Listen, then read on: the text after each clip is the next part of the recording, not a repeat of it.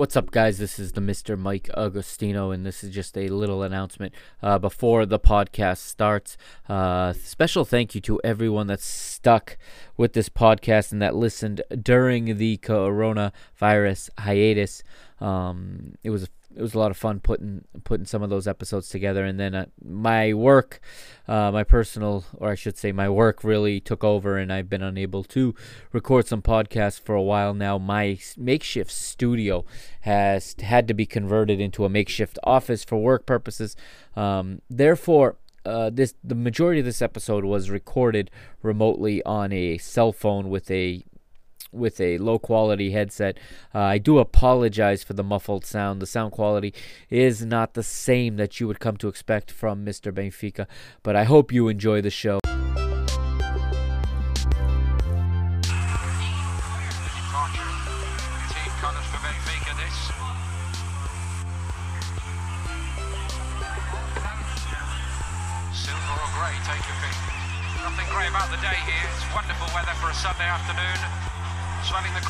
Further.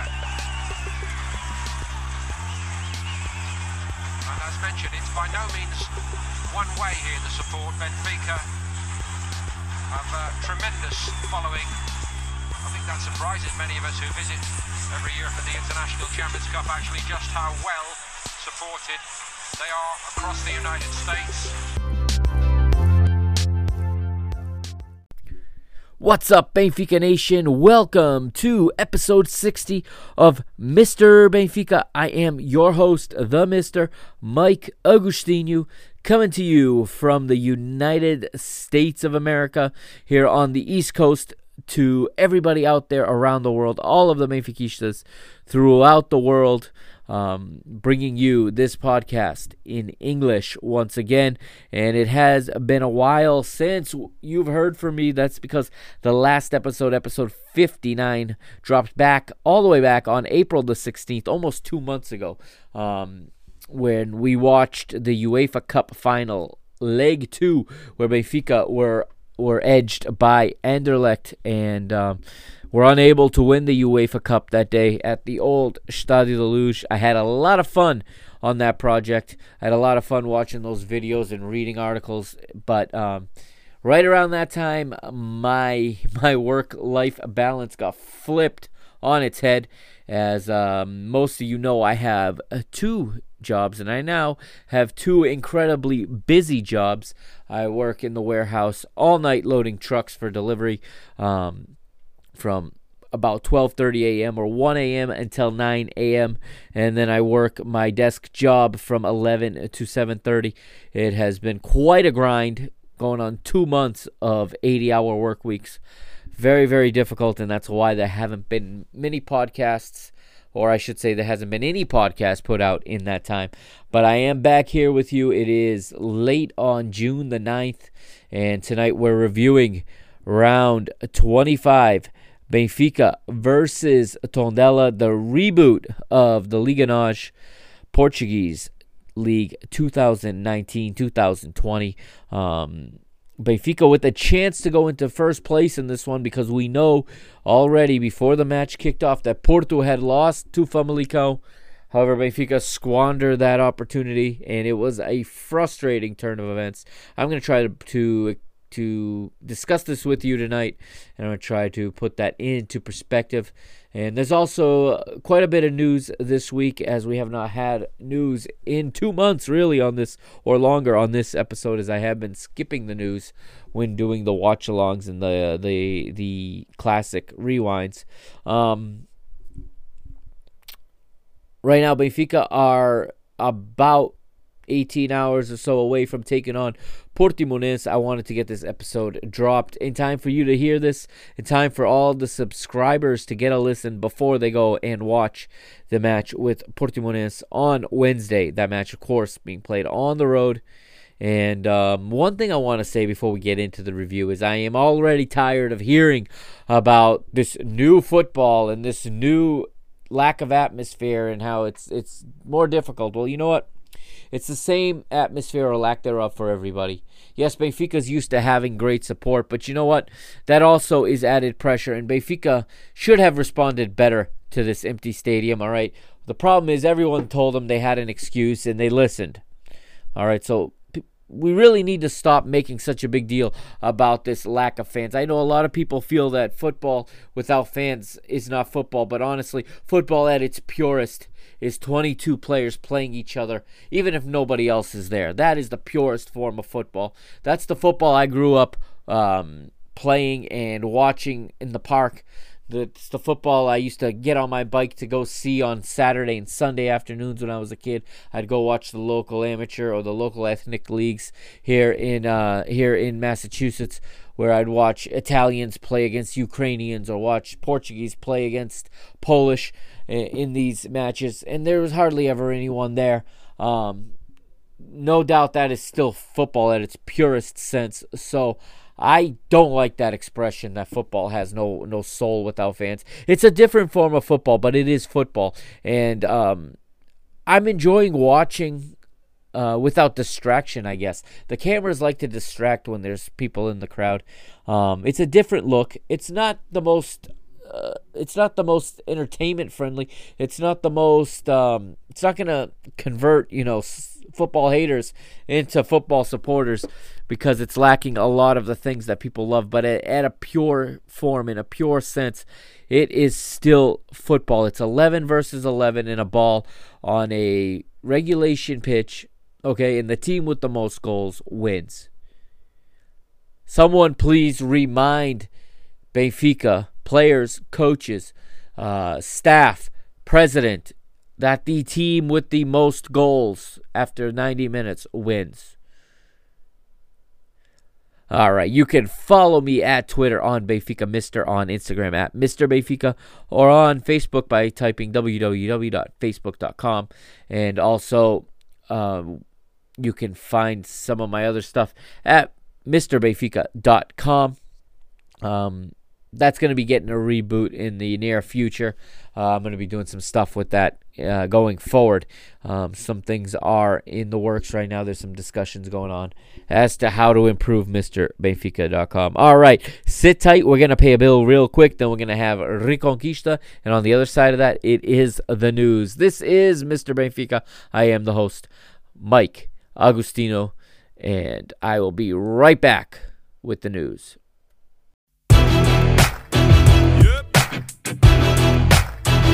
Reconquista.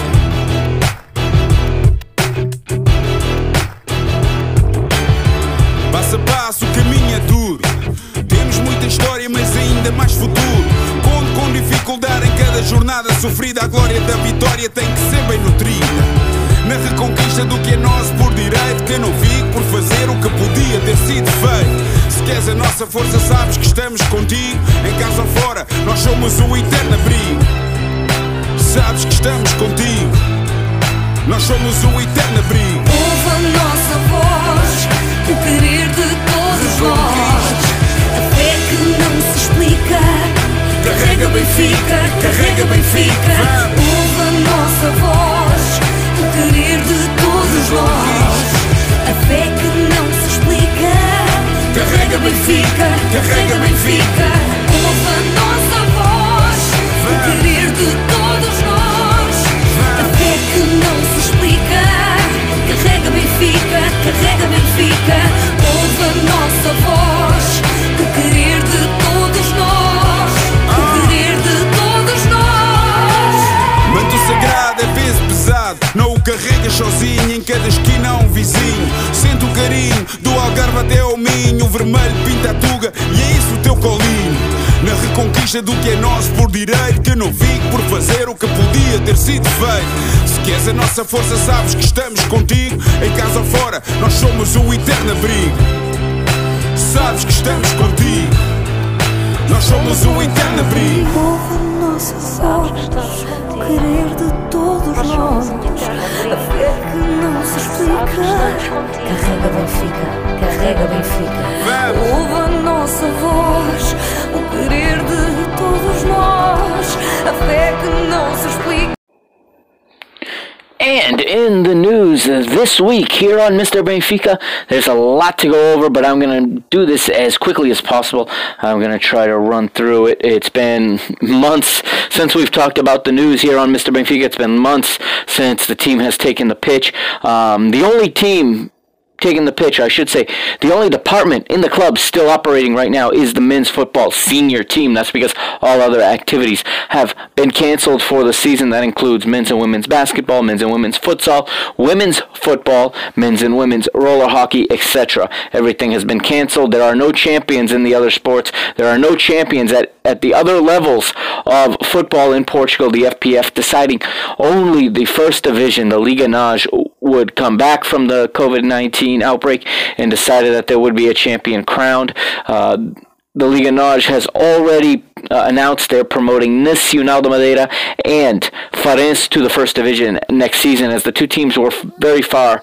Um, we're very far ahead of the rest of the field in the second division. I should say this was announced by uh, the Liga, uh, the clubs, not necessarily the federation, um, as they will be promoting them and um, as a result of that promotion, the federation has promoted Arouca and Vizela from the Campeonato Nacional Seniors, the third level, to the second division for next season. Both of those decisions, though, are being disputed by various parties at this time. Um, there are various clubs at both the second division and the third division, or the, the CNS level, that are uh, that are seeking. Um, seeking legal counsel and seeking lawsuits to prevent those promotions and subsequent relegations uh, without the matches being played out. So that's something to, to watch for the rest of the summer. Like I said, women's football shut down. Unfortunately, there will be no champion this year in women's football. Benfica, of course, were leading the league, tied atop the table with Sporting. They were headed to the League Cup final, and they were in the semifinals of the Portuguese Cup in women's football.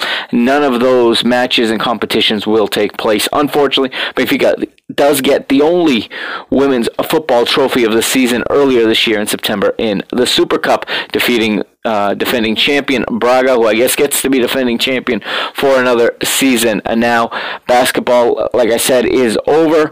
Uh, Benfica were in second place and really starting to show some promise, starting to pick up steam to head into the playoffs. But that there will be no playoffs. Um, no plans really in place for next season for any of these sports, and really no plan even for football right now as we talk about 2020, 2021. Um, we've heard nothing. Uh, number of players have left Benfica in men's futsal, uh, notably uh, Bruno Coelho, the captain, and Chaguinha have both left the club, and I'm sure more more of the names you recognize from the modalidades, for those of you that follow it, are going to be rescinded due to the economic impact of this shutdown. Uh, before the match last week, Tuesday, to be exact, Benfica president Luis Filipe Vieira, LFV, took to his own network, took to BTV, and aired a sit down interview with Elder Condut, which to be honest, he said absolutely nothing that he hasn't been saying all along. This man, um, this man just continues to stay the course, and it, it's frustrating uh, to hear such a little ambition and such little uh, football understanding from our president. Uh, he talked about Bruno Lage will be the manager for five years. That the decision is done. There will be no firing of the manager, regardless of the outcome of this season. And I'm not one that's really. Um, a supporter of, of, of sacking managers all the time. I don't think that's always the step that needs to be taken. I don't think it's always the right step.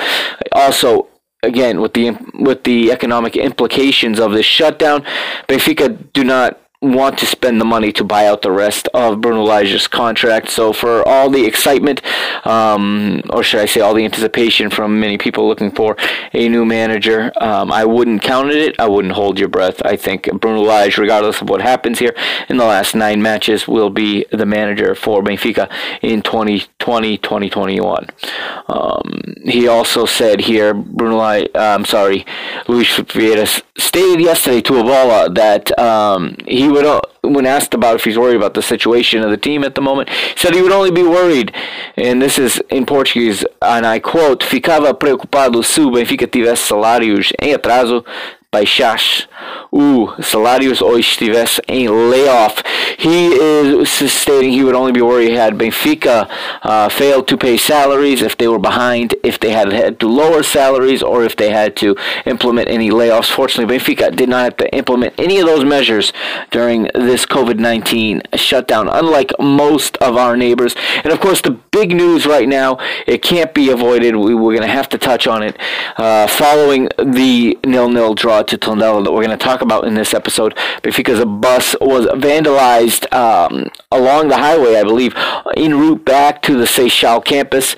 Uh, fans threw stones and bricks at the Benfica bus, and Julian Weigl and and Zivkovic were both injured in the in the attack. Zivkovic seeming to have a, a worse injury, as the two of them uh, tweeted a photo of themselves in the in the hospital emergency room. Weigel or Weigel, I should say, I think had more of a a psychological uh, situation. He was evaluated psychologically for the trauma. Remember, of course, Weigel was on the bench.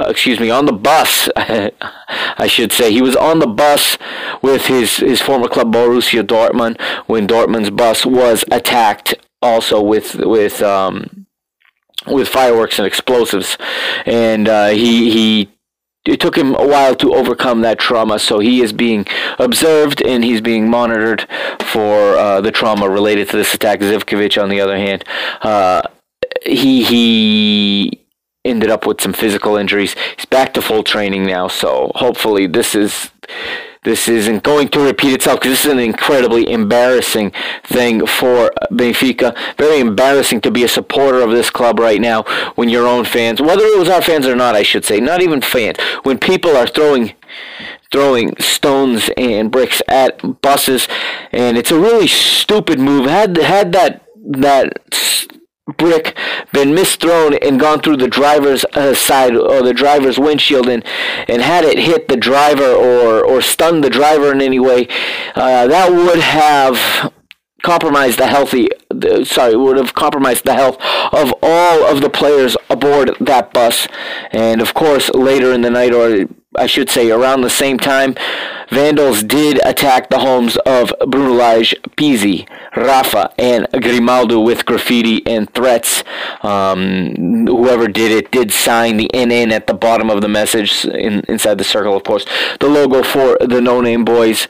Now, that to me does not mean anything. Anybody can, can spray paint two ends and circle them and make it look like somebody else made the attack. So we need to let the legal system and the, the police do their job as. Um, we wait to see what happens when they do get to the bottom of it. But it is a very, very uh, embarrassing moment for Benfica. And this was a very embarrassing return to football for Portuguese football. Remember, on last Wednesday, Porto versus Famalicão, we ran into the situation where. Um, a clear penalty was not called on Pepe. There was also a clear penalty that should have been called against Famalicão as well uh, later in the match. So the referee missed both penalty kicks, but the one on Pepe was uh, was extremely ridiculous as he, he the Spanish paper AS noted that he looks like a looks like a shell of himself and that uh, they used another adjective for him, basically calling him a clown and that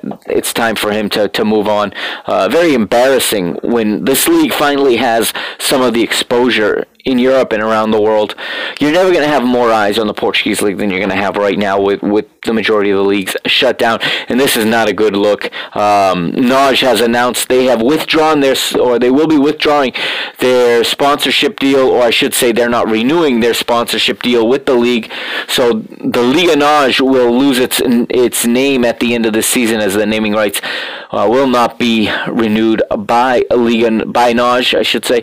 And who can blame them? It's not a good look for them with everything that's going on in this league.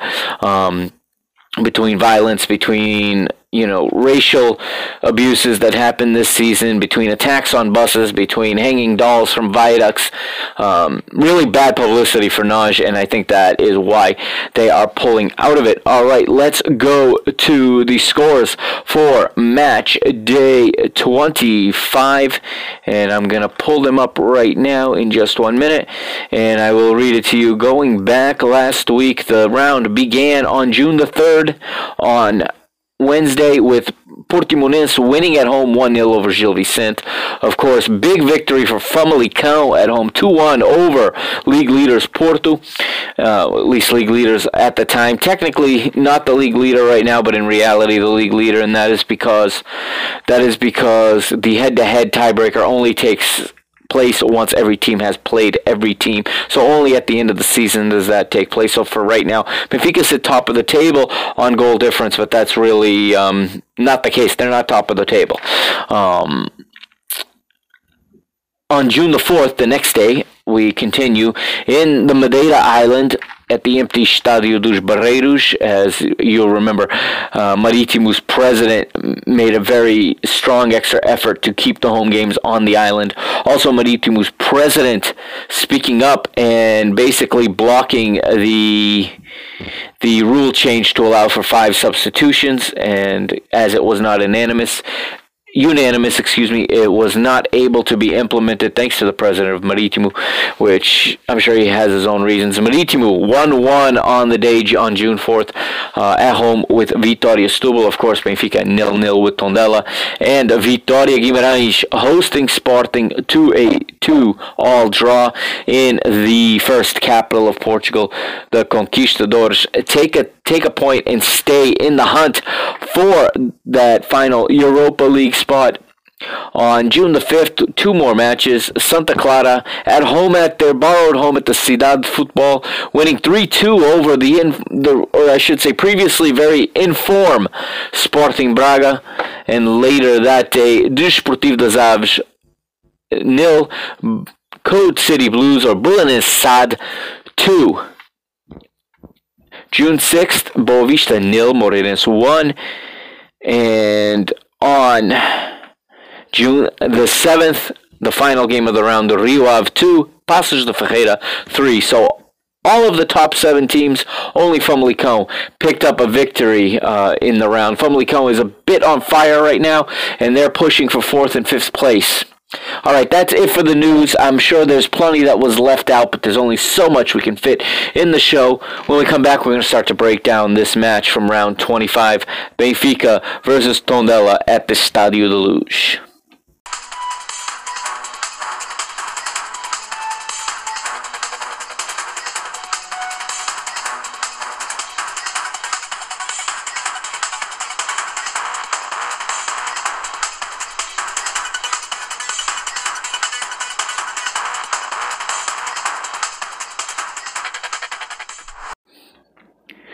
Welcome back to Mr. Benfica episode 60. I am your host, the Mr. Mike Agostinho. You can follow me at Twitter at Benfica Mister on Facebook uh, by searching Mr. Benfica or going to www.facebook.com forward slash Mr. Benfica on Instagram at Mr. Benfica. And also don't forget to check out or visit MrBenfica.com. Let's not waste any more time. Let's get right into it. All right. We are at the empty Stadio de Luz, but with about 21,000 scarves in attendance. Um, it is June the 4th, as you know, and we're going to start with the starting lineups. First, for the visitors, Tondela, coached by the Spaniard Nacho Gonzalez. Portugal international Claudio Ramos is the goalkeeper. The four across the back. Marco Petkovic is the right back. Felipe Sampaio and, and French-born Portuguese defender Johan Tavares are the central back pairing, while Felipe Ferreira is the left back. In midfield, we have on the right, former Benfica player Johnny Murillo. We have João Pedro uh, partnering with Pepelu, and Richard is the left-sided midfielder with Ruben Fonseca and Ricardo Valente starting as the strikers in this match for Benfica in their 4-4-2. Customary, not much has changed. You know, Bruno Lage has had three months to look at the squad, but unfortunately, not much changes here. Um, Odi is the goalkeeper, as always, the Greek international between the pipes for Benfica. The right back returning to league action is Andre Almeida. The center back pairing, there's a, a small change. Ruben Dias now partnering with Jardel in this match, uh, as Ferro was dropped, and the left side defensive player, the left side, the left back, is the Spanish player Alex Grimaldo. Midfield um, with four in midfield on the right side, as always, is Pizzi.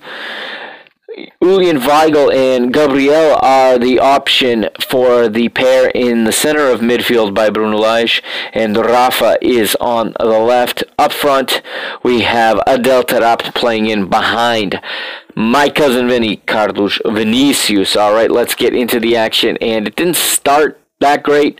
Um, there were some things in this half I think that that you know brought the some concern, but right off the bat, you had a real golden opportunity. Maybe the best opportunity of the entire game comes in the second minute when, or the first minute, I should say, when Rafa walks in on goal. The ball gets worked around. It ends up on the feet of Carlos Vinicius, who fakes the shot and plays Rafa in on a semi breakaway.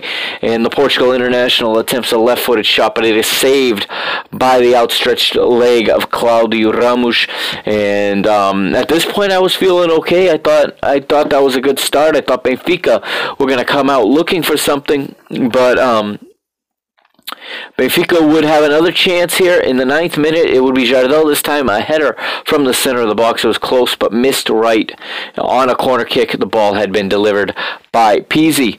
Um, Benfica's Benfica controlling the play, but that's a little bit by design, as Tondela look very look very uninterested in, in possessing themselves. Look very uninterested in going forward. They look like they want to close the passing lanes, hold their deep lines. All right, playing with a 4-4-2 today, not with a line of five, but they held deep lines. And Benfica lacking creativity, in my opinion, uh, lacking imagination to get in between those lines and to get any kind of offensive production.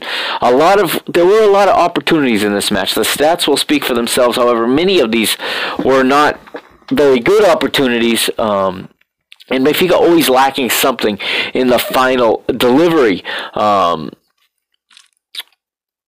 it one of the problems that I'm that I saw in this in this uh, especially in this first half, okay, is that everyone's excited to see Taarabt play as the supporting forward. Okay, um, Taarabt is maybe the best passer of the ball we have in the squad.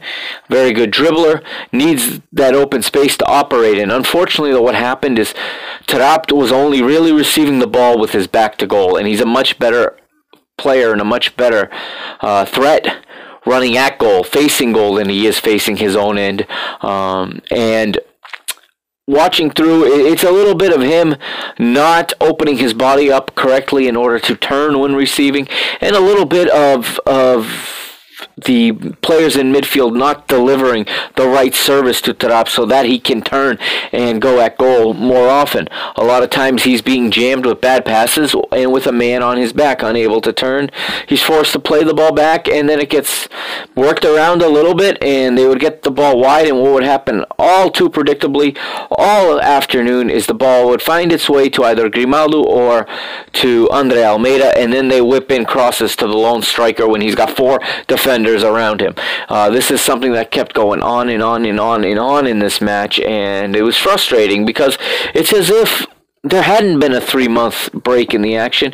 It's as if this team had just played yesterday because they played exactly the same way they played three months ago when the league was suspended. Um, the selection of Jardel is an interesting one, but he played fine. Um, perhaps it's with all this time off and with all this specific training and all this personal training that that uh, that Jardel found his way back into the team. Remember now, Ferro struggling really, really badly at at the. Uh, at the point where the league was suspended, he was having bad game after bad game. Not so sure um, why he was not able to recover and find his way back into the team now three months later. But Bruno Lage went with with Jardel, and I think that was the right decision um, as he played fine, and, and it was not because of Jardel that Benfica did not score a goal, uh, as there was a clean sheet kept, which is always good. Odie was not called into action pretty much at all all um, all match. He made one save that was that was to some degree of difficulty, but but all in all, he was a spectator. Um, Rafa really non-existent in the in the first half. Rafa and Pizzi, the outside players, very predictable again, and it the way Benfica are trying to force crosses. Rafa doesn't do you any good playing against you know out on the left. Um, he was unable to create shot, shooting chances for himself. So then what happens is every time down pitch, you would get a you would get another overlap from Grimaldo. It would be play after play after play. Grimaldo with the overlapping run. The ball goes to Grimaldo. He forces a cross. They got on the on the end of a few of them, but for the most part, very easy to defend. And Tondela were well prepared for this match. They studied Benfica well, and Benfica, in in uh, to their to their detriment, really did nothing to change their look. Um, you did have some good play in this first half from Julian Weigl as uh, he was playing in that traditional number six role. And listen, not not many people like what they see from him, but you got to understand that um, no matter who plays in that position for the past three, four, five years, that has been how that position has played at Benfica. Regardless of the manager, regardless of the system, the it's he it's a third central defender. That's that's what that player functions as. Weigl's passing was was was pretty good in this match, and his long balls were good. He he hit some good diagonals. Um, he was he was growing in the match as the match went on, and momentum was was beginning to accumulate and this was this was for me Julian Weigl's best match as a Benfica player. Uh, unfortunately, nothing to show for it because the ball would get you know he would get to his teammates and they would get to a certain point in the attack and then run into a yellow wall and really not one player with the with the creativity or the imagination to create something and to to put to put Tondela off balance and give Benfica better chances at goal. Benfica had chances, but they didn't have good chances. They weren't very good chances. Um, a couple saves from Claudio Ramos, but a lot of the shots were very much, as we say in Portuguese, a figura, right at him. Um, we did hit the bar a couple times in this match, but really, uh, the sour taste that's left after this match, I don't doubt that had one of these gone in, had had Rafa scored that goal right in the first minute, we could have easily scored three or four because it would have forced Tondela to open up. We got a lot more chances, and those are the games that Benfica does well on, where they score first and they continue to attack. Now, that there hasn't been much of that this season, but when it does happen, that's where Benfica is at their best. And with every missed or squandered opportunity, the pressure seemed to increase, and Benfica were less and less composed in front of goal as the match went on. Um, regardless of the fact that they didn't have fans in the stadium, because had they had fans on the stadium, th- this crowd would have turned on this team a lot quicker. I think with the the the very slow nature of play, like I know that the players have been away. There haven't been any matches. They had no no friendly matches to prepare for this. They had what was the equivalent of a layoff longer than they're used to between seasons. Okay, they had a layoff longer than what they're used to between seasons, and it's like going from one season to the next without any any training matches without any friendly matches, except now you're coming into a 10 match season in which every match is a match you have to win. All right, Benfica, knowing Porto lost the night before, really failed to bring the emotion that I think this match called for. And I don't want to hear people say that it's because, you know, there was no fans. Once you give professional athletes an excuse, they will take it. You give them a little, you you, you give them an inch, they take the mile, a mile, as we say here in the United States, or just enough rope to hang themselves is also an expression, because uh, that excuse seemed to be way too convenient, and the team lacked intensity. Now, uh, like I said, I understand the fitness not being there, but the ball movement should be quick. The ball should be doing more of the movement. The players, um, you know, are not fit enough to run hard for 90 minutes. No player in this league right now is at that level of fitness. It's impossible to hit that by yourself at home or even in the short, you know, reduced trainings or the reduced group trainings that the teams have been doing. There was really um, I had no expectation of seeing a well played match here, but I did expect uh, fire. I expected more fire. I expected urgency from Benfica, and it just didn't seem to come. And some of that is on the manager. He, he's laid back, and I understand it. A lot of times that is a, a positive, but when the team is struggling the way this one ha- is, and when after a three month layoff, this is the best effort that the players can put on the field, some of that does reflect on the manager either not selecting the correct squad or not motivating the squad properly or um, appropriately, I should say. And yes, they're professionals. They need to they need to have a much better professional performance than this. They shouldn't.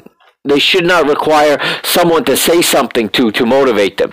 Okay, they've been on this. They've been away from the game. Okay, they've been locked up in their homes. There should there should have been a hunger to play like never before in this match, and it just wasn't there. All right, so we're gonna take a quick break. I'm gonna come back and talk about the the second half a bit. All right, and then. Um, We'll wrap it up after that. This is going to be a little bit of a shorter episode because, as you know, by the time you listen to this, you'll probably uh, be either moments away from Benfica's match on the road in round 27 at Portimonense on Wednesday, or you will have already seen it. Okay, so we're going to take a quick break here, and on the other side, we're going to talk about the second half.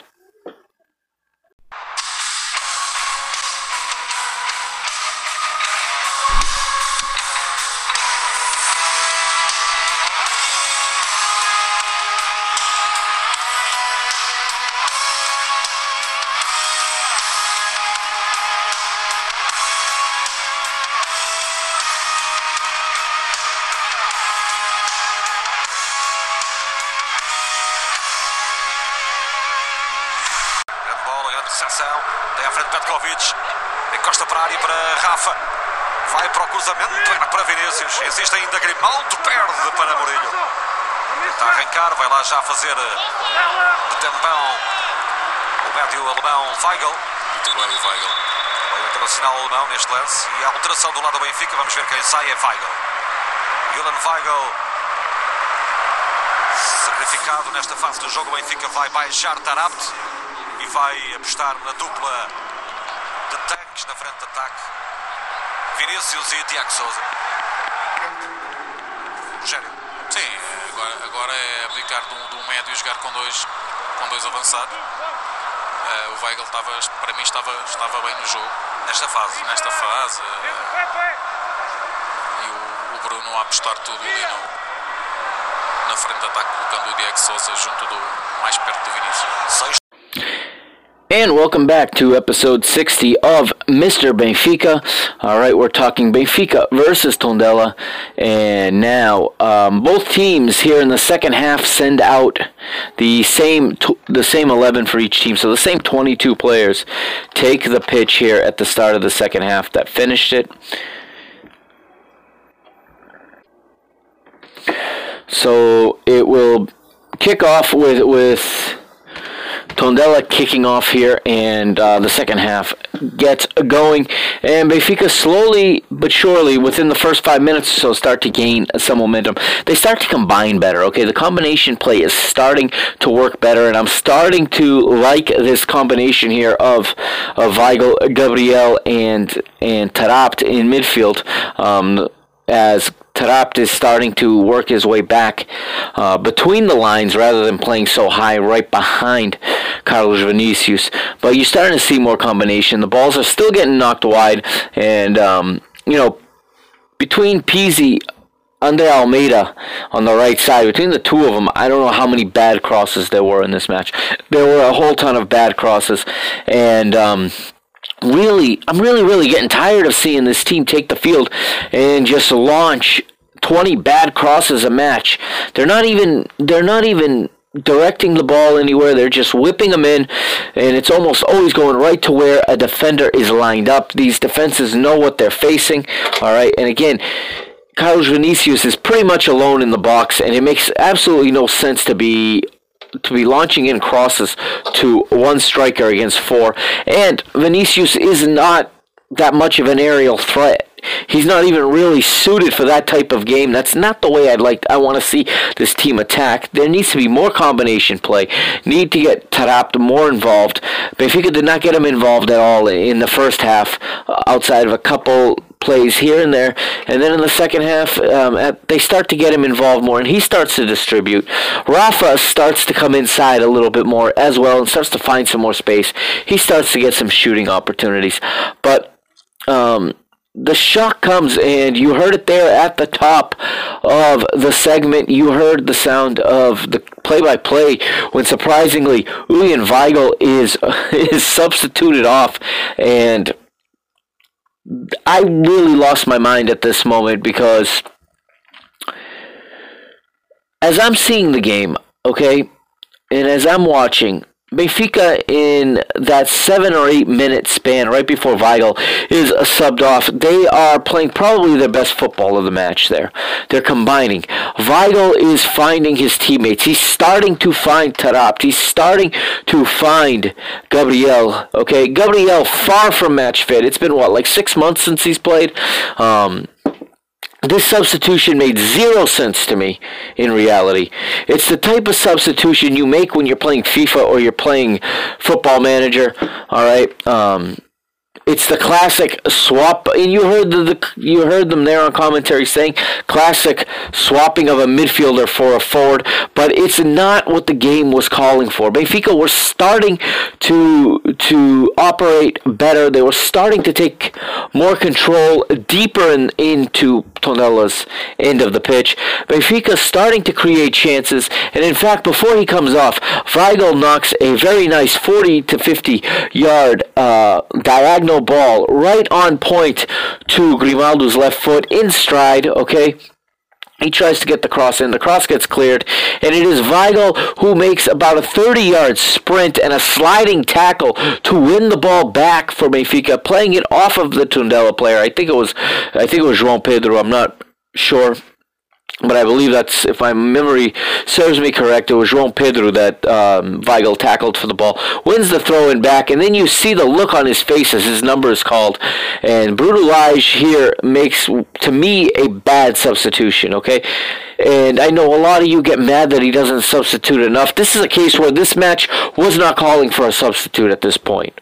Okay, um, he brings on Diego Souza, brings on a forward, removes the holding mid, and my biggest problem with this, besides the fact that Weigl was the, not the player that needs to come off at this moment, Weigl was doing his job exactly as as you know exactly as you would expect him to. And he's the one circulating the ball. He's the one finding people's feet. And now you're dropping Gabriel, a player who I just said is not match fit. It was clear. This man should not be going 90 minutes. No, we drop we drop Gabriel from his normal box to box midfield role because he's tired into a holding midfield role and I know why it's because he's got this idea about the long balls and he he drops Taarabt to midfield, which that part of the equation I think was the right thing to do at that time because Taarabt was not getting the service. He was not dangerous enough playing that far up the pitch. He needs to start from further back and have the attack in front of him all right, so that part of it was fine, but the problem is you dropped Gabriel to a holding mid, and Bruno Lage said after the match that, that it was the obvious substitution to make because the two central defenders were holding it down so well that there was no need to put a player in that spot in that number six role, but he put Gabriel right in the same exact role. So I don't know what he's talking about. He even goes on to say that the team improved from there forward. To me, and I watching this live and watching it again, this is the moment Benfica's rhythm and Benfica's momentum is destroyed. Okay, they struggle for the next several chunks of minutes in that next phase of the match. They really struggle to get going. Um, they've lost the one that is that is really pulling the strings there, and you start getting a tired Gabriel who just starts launching long balls, and none of them were effective. They're all being won by defenders. Horrible substitution. I have to put this one on Bruno Lage. Okay, um, this was an invention or he was just making a classic substitution again, like you're playing a video game. Because what this did, this killed the whole dynamic of the team. This killed the whole structure uh, of the lineup. The system of play be- was broken. Bringing Diego Souza on is fine. I see why he went to two forwards because we're not getting anything out of Vinicius by himself, and you had to drop Taarabt. The substitution should have been Diego Souza for Gabriel. For me, Gabriel was gassed at this point. Gabriel not ready to play uh, this many minutes, and you all know how high I am on Gabriel. This is one of my favorite players. I love what he brings to this team when fit. Okay, he's a shell of that right now. I thought that 55 minutes was more than enough for him in this one. That's the substitution that should have made been made. And also, Pizzi completely disappeared from this match. He, it's as if he wasn't even on the pitch, okay? All his crosses are blocked. His passes are, are poorly made. And I'm not trying to, to harp on the player. Again, I said way, way back after the last match we reviewed, way, way back, three months ago, I said the problem we have with Pizzi is that Pizzi is an average player that can, for chunks of time, play way above his ability and look like a real, legitimate superstar. Unfortunately, we're not getting that Pizzi right now. In fact, we're getting a little bit less than average version of Pizzi. But part of it is because his confidence is shot. Um, he made that ridiculous claim in the, in the press three months ago at the time that the league was, was suspended that he was in the best form of his season. He had just missed penalty kicks in back-to-back matches. Okay, three I believe he missed three penalty kicks in two matches when the when the the season was shut down. And again, he just plays all the time. Um, another substitution that could have been made here that could have given Benfica a different look would have been to bring in Cervi, put Cervi on the left, sub out Gabriel. I still say Gabriel is the player that needs to, either Gabriel or Pizzi needed to be the players to come out at this point. You could move Rafa either to the right or to play him in into that gap there between the midfield and the attack. Let let Taarabt find space and let Taarabt create space for Rafa to run into and then Rafa from there can either shoot or distribute and give himself opportunities and his teammates opportunities but that's not what happened. Instead we just pull our holding mid and bring on a forward and we didn't change anything about our, our look. We we just shifted a couple pieces around. Instead of making one change with the substitution we made two changes uh, or even three because Rafa started to find himself way more inside, and it looked like we went to a 4-3-3 rather uh, away from the 4-2-2 or a 4 it's more of a 4-3-1-2, and Rafa plays that role very well in behind two forwards.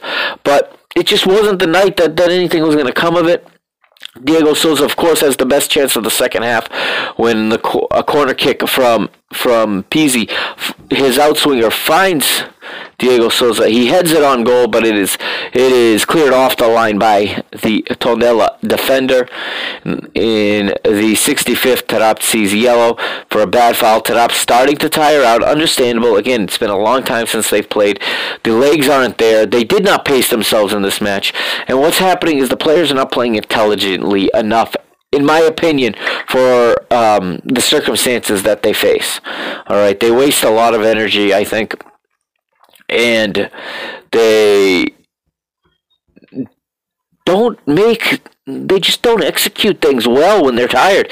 And you know, it was a real frustrating second half because I really still say that the momentum of the of the match and the the rhythm Benfica were playing with was completely lost with that substitution. In the 70th, it will be Tondela going to the benches. Antonio Xavier comes on.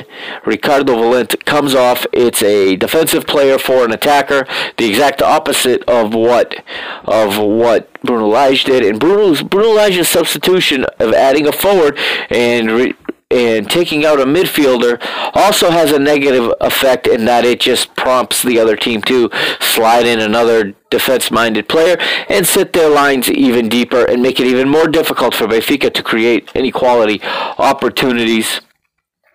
We get another substitution in the 73rd minute, and at this point, I lost my mind again because my first my first instinct was no. He's going to go to three as we see Seferovic ready to come in. Not not the substitution I wanted to see here. Um, I thought that I thought that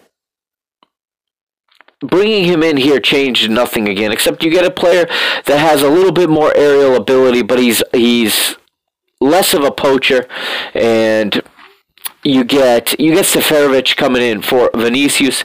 I don't like this change. Uh, again, I, I told you just now the change I would have made here was it was time to bring on it was time to bring on Cervi and take off Pizzi. He didn't do that. All right, he could have done that with 15 minutes to play. He didn't do it. Okay, Rafa could have been moved to the right side, and then you can get crosses from Rafa. Rafa's maybe the best crosser on the team, along with Grimaldo. Um, and Grimaldo not having a good game in terms of crossing, in terms of, of just attack play. Um, and part of that is because Tondela sat so deep, and he's running into so much traffic. But again, this was another substitution. For me, the manager got wrong. And he would no, the next substitution now comes three minutes later on the 77th, as once again Tondela counter their substitution with one of their own and another another it's a defender for a defender as Pete comes in to replace Felipe Ferreira and it's a more defense minded defender coming in uh, versus the traditional outside wingback that is Felipe Ferreira. So Pete comes in and provides a more cover. Benfica really get nothing going. They get a couple chances here but Nothing too dangerous. And now what we'll do is we'll fast forward and we have one more substitution as Jota comes on for Pizzi finally at the 80, I think it was at the 82nd minute. Not enough time for the youngster to make a difference. And here's the problem. You bring him on with eight minutes to play and he's under the impression he has to do something. So instead of, you know, playing playing rationally or playing, you know, a thoughtful a thoughtful shift. It's short time. He tries to do something, you know, he tries to do too much, I should say. And Rafa, I should say, Jota had one of the better chances, but again, his left footed shot ended up nowhere near the goal. And, um, it's tough for the kid. He's not. He's yet to be put in in a good situation by Bruno Lage in the season and a half now, or year and a half, I should say, almost a season and a half, that he's been a part of this first this first team. He's yet to really be put in, in in a situation to succeed. He's always being brought in in desperate moments, and he's a player that needs a lot more repetitions. He gets very little playing time, and then with the match on the line, you're going to bring him on to do the to play in the right corridor where Pizzi was playing. Okay, and you have the same problem. Okay, he can't same problem with Pizzi is he. It's hard for him to set up his shot because his strong foot is not on the inside, so he can't play as an inverted winger, even though that's exactly what he lines up as and tries to play with Almeida overlapping him. But the ball ends up on his weaker left foot. He lost the ball several times as a result, or he took bad shots. Um, and and you know the refer the, the time will tick away and the lack of urgency never seemed to come out of these players. And you can have a listen here where the referee blows for full time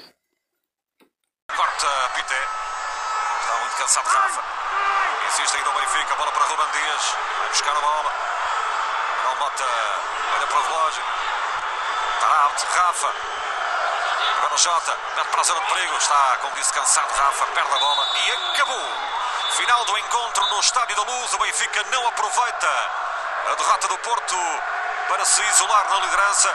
Cola-se ao Porto com os mesmos eh, 60 pontos da tabela classificativa, mas é um resultado insuficiente para subir isolado a liderança.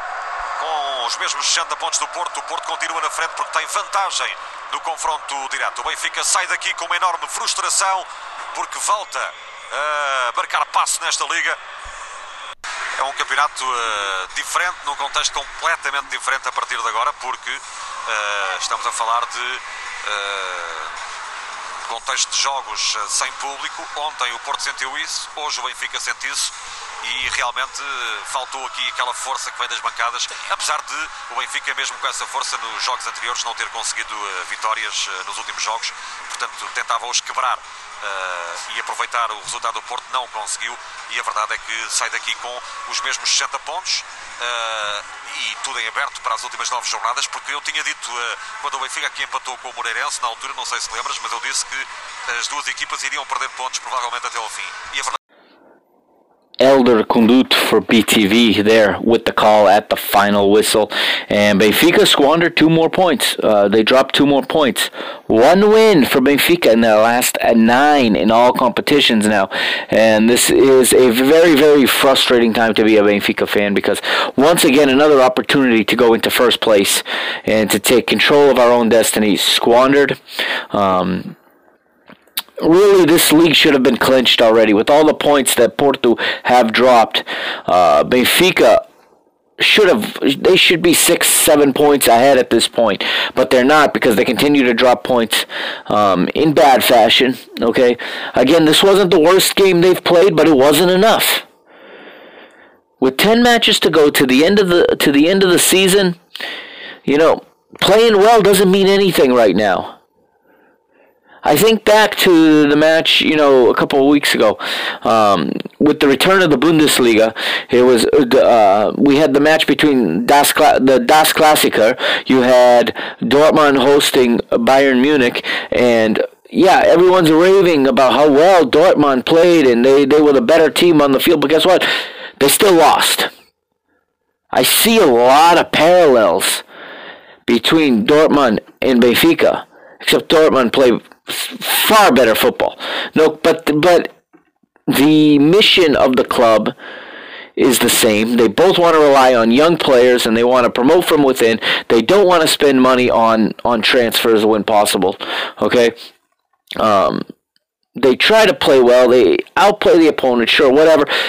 But at the other end, you have Bayern Munich, and this is what I want Benfica to be. Even when they're playing like crap, with the season on the line, and they haven't connected, you know, all match, that they can string together five passes in, in a small space of time, create a shot, uh, create the opportunity to put the goal in, to knock the ball into the goal, to score a goal that decides the match and ultimately decides the season. Bayern Munich are going to be champions of Germany because they made the most of the one opportunity they had against Dortmund in that match. Benfica here, an insane amount of of uh, shots. Uh, we'll hit the we'll go over the stats in just a minute, but an insane amount of shots. They didn't play terrible. They didn't play great, but they didn't play terrible. But you know what? I don't care about that right now. Benfica needs to put the ball in the goal. I don't know what this team trains at? What do they practice when they train? To possess? To possess against a team that's not interested in having the ball? Because that's that's that's what happened here. They didn't, they created a lot of chances. They couldn't finish. That just isn't going to cut it. They need to be more effective. They need to be more efficient. If Benfica wants to win the league, and in my opinion, no team deserves to be league champion this year in the Liga NOS. I think had, had the league decided to shut down and not crown a champion, that would have been fair and deserved because neither one of these teams, neither Benfica nor Porto, deserve to be champions. Neither one of them are playing like champions. Neither one wants to take control of this league. Neither one wants to close it out. I mean, you get a golden opportunity where Porto dropped all three points to, to Famalicão. You come in with the win, you take the lead in the league, and all you got to do is see out the rest of your results.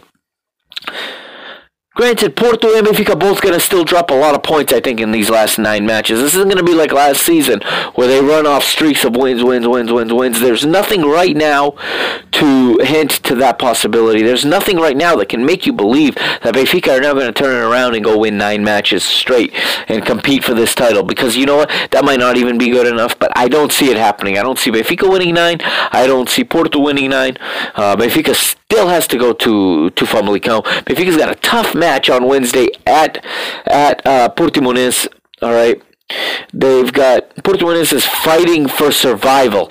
Okay, and Tondela has shown the blueprint as to to face Benfica, how to uh, approach them, how to organize your team. They're going to sit deep and they're going to do everything they can. They're going to hold on for dear life to try to get a precious point. Benfica are going to have to break them down. They're going to have to be more creative. And I'd like to see a little bit of a change in the dynamic of the team. I think he needs to use some different players. Um, it doesn't always have to be the same ones. But really, Bruno Lage is in he is in desperate need of a good performance from a management standpoint, from a coaching standpoint. He needs to coach a good match. He has not done that in a long time.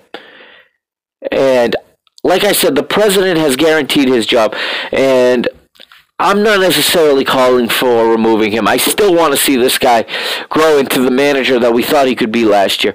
But clearly, he didn't do enough home, either didn't do enough homework in this three month absence that he's had or this three month hiatus or maybe he's just not seeing it because he's saying in, he's saying in the press all the time that the team's done fine and that things things you know uh, were planned correctly. It just didn't work out. Whatever you want to say. He wants to say they're unlucky.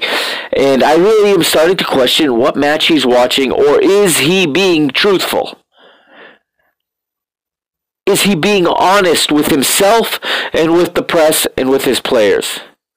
The president gave the players a tongue lashing after this match. Ironically, after two players had been, you know, assaulted with, with stone from inside the bus um, by fans, the president saw that as a good time to try to lay down the hammer. He's makes the president makes a lot of valid points in that rant. The club has given them everything they need to succeed. No, the club has not put the best possible team on the pitch. Not at all. They have failed in transfers. They have they're not willing to spend enough money. Um, it seems like every purchase they make is with the intention of a resale, whether it's Weigl, whether it's Pedrinho, who we won't see until next season, whenever that is, whether it's RDT. The idea was to is when they go into the market seems to be to get players that have resale value. What this team needs is leaders. Once again, Andreas Samaris exiled from this team. One of the true leaders, one of the true characters of this team. One of the building blocks.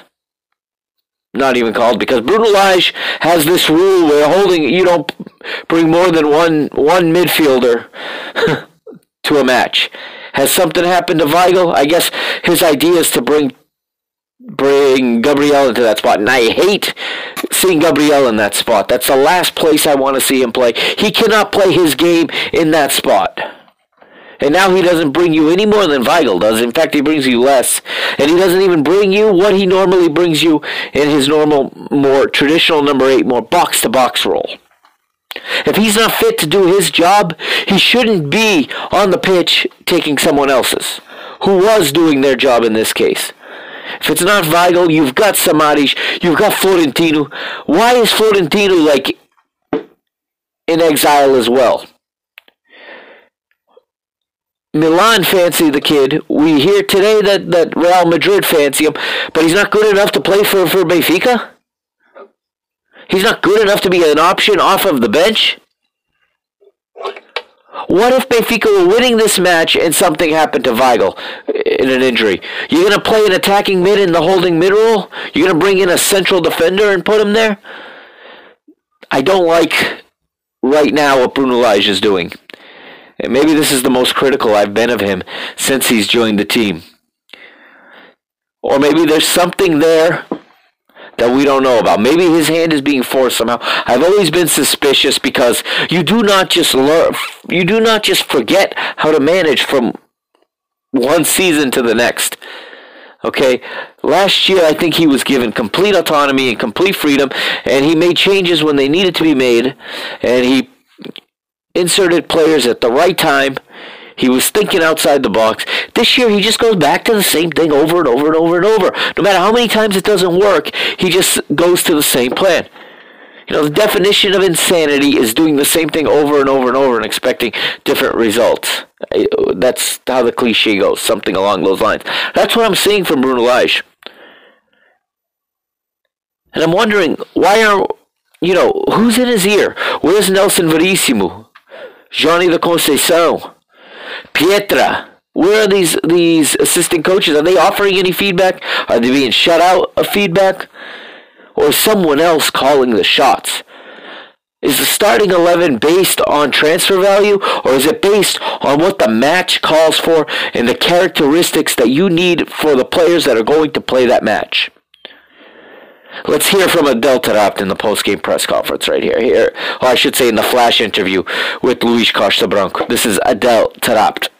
Vai a Del Taarabt para as primeiras declarações do lado do Benfica, que sofreu aqui o quarto empate consecutivo, sendo que na Liga é o terceiro consecutivo depois do Moreirense, Vitória de Setúbal, agora o Tondela. Vamos, Luís Vamos Costa ouvir Branco. uh, Adel Taarabt. Hi Adel, Uh, what was the the, mo- the main difficult today in the game?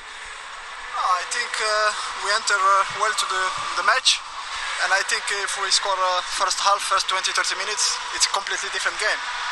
Difficult, 10 behind the ball, and we push, push, push, but the ball didn't want to enter, so we are disappointed with the result. Lots of uh, opportunities to, to score t- Yeah. to, today. Yeah, of course, we know if we score uh, the first 30 minutes, first half, it's different game. And then after they, they, they believe, they all defend, and it was difficult, but we are disappointed, but we have to keep going. Nine more games, and uh, we will go it all. How it was to play in uh, an empty stadium? Yeah, of course, we miss our fans, that's for sure. But like I said, it's not an excuse. But let's go, nine games, and uh, we will give all to be to be a champion. Okay, thank you. So no translation needed there as Adel Taarabt speaks to BTV in English, and those were his his uh, thoughts at the end of the match. Um, and he's he he sums it up. They you know the ball wouldn't go in. There's a little bit of that, but I still don't think that um, did enough to create enough opportunities. Yes, they didn't deserve to drop points because the simple fact that Tondela did not do much in this match. But then again, Tondela sat with, with two deep lines and they, they limited uh, Benfica's quality opportunities. They didn't limit the opportunities per se, but they limited the real quality ones. Let's go to the goal point here and let's take a look at what we've got as I pull it up here for you guys.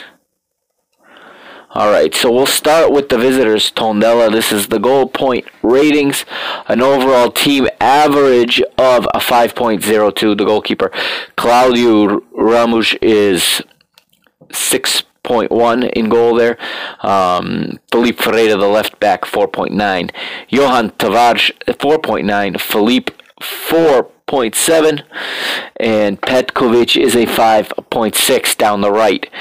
Um, the whole we, we got Ricardo Valente 4.0, Pepelu a 5.3, João Pedro a 5.6, and Johnny Murillo a 4.7 for the Venezuelan down the right side, and uh, Richard with 4.3, Ruben Fonseca 4.3 for their substitutions, Jonathan Toro 5.6, and um, Xavier 4.7 and Pite 5.4.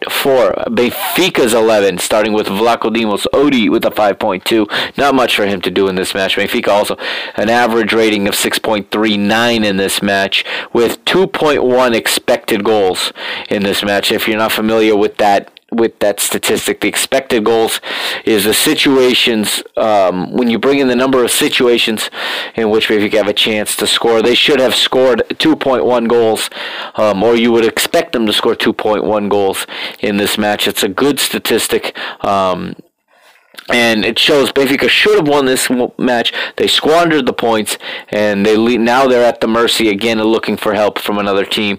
Again, Odi 5.2, Andre Almeida 5.2. Not a good day for Andre Almeida as the right back. Ruben Dias is the highest rated player of the match according to Goal Point with a 7.6. Jardel a 7.0 in his return, and Grimaldo a 7.2. Pizzi with a 6.8. Weigl only given a 6.5, but remember that takes minutes into account. He had a 6.5 after 54 minutes, so that was a good performance from Julian Weigl. And I'm not the only one saying this. Listen to the other Benfica podcasts out there. The Benfica podcast.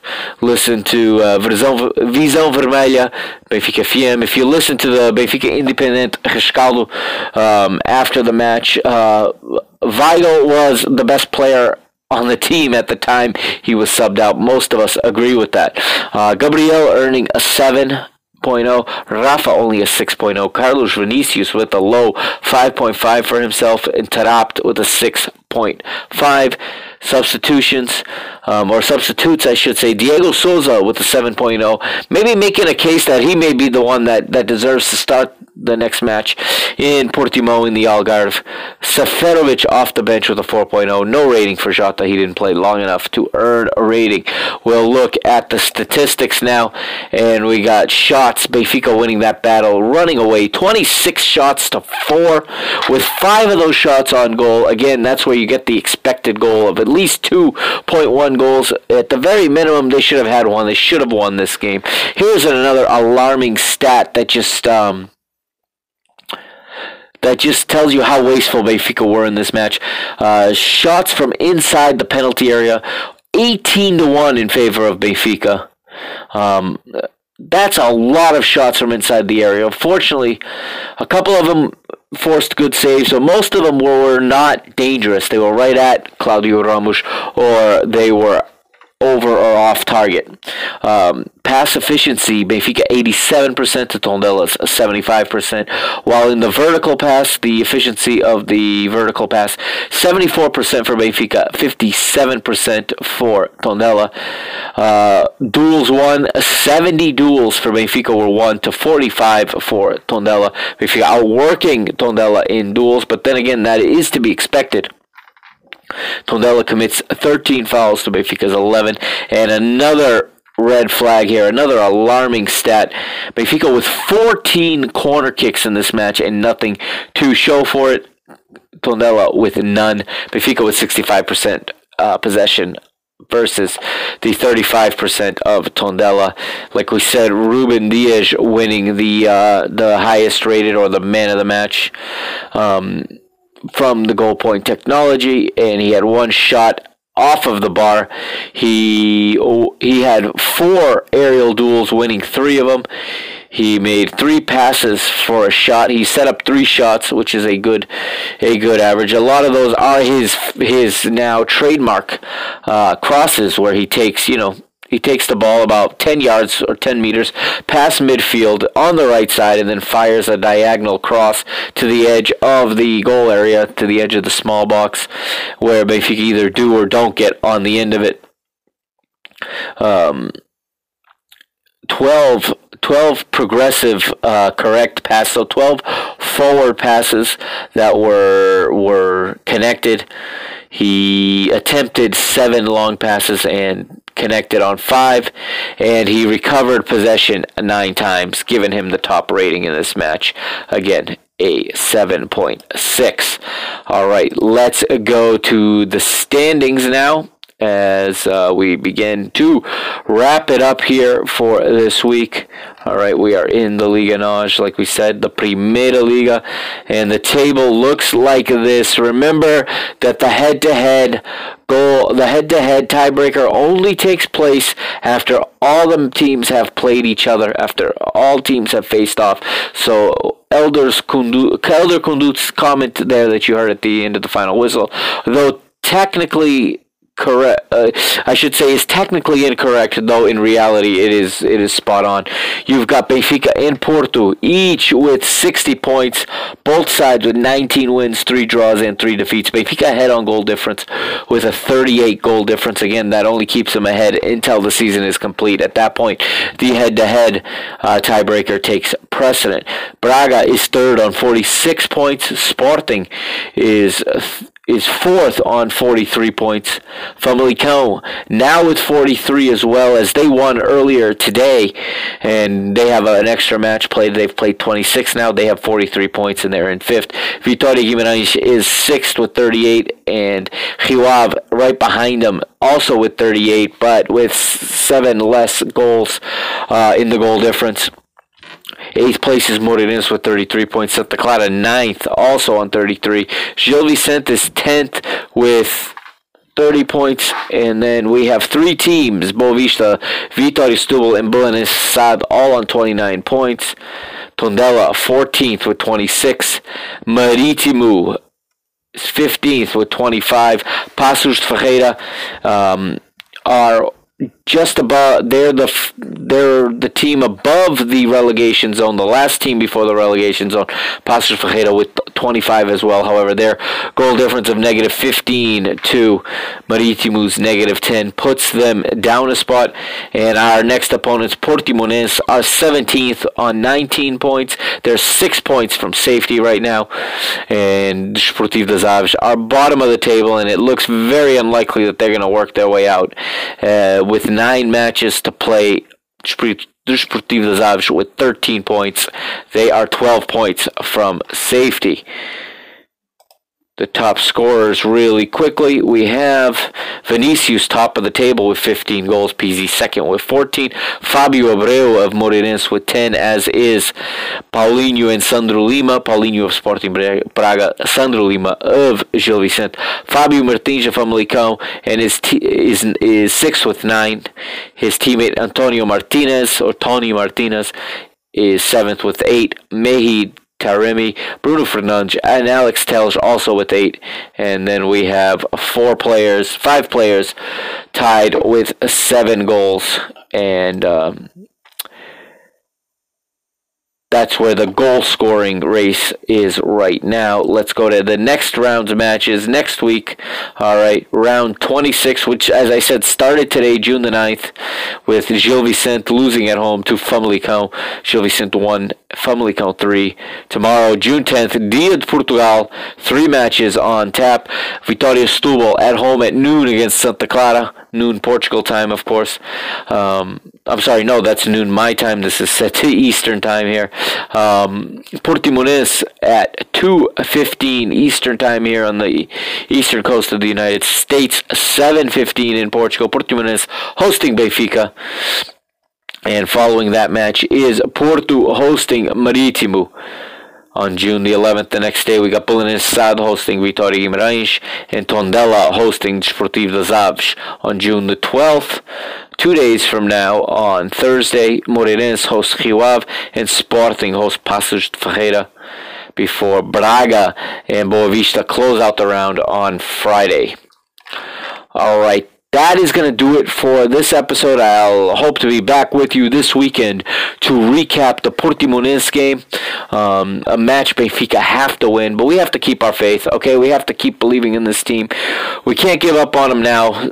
Many are. They're they're spraying. They're attacking the homes. They're attacking the bus. Um, there's a lot of desperation out there, but I'm glad to have football back one way or the other. And um, I'm glad to have Benfica back, even if they don't play that well. But we're gonna we're gonna continue to push them through and try to get them across that finish line in first place. So until next week, I am the Mr. Mike Agostinho signing off. Força Benfica, carrega Benfica, Damu 38. Have a good week, everybody.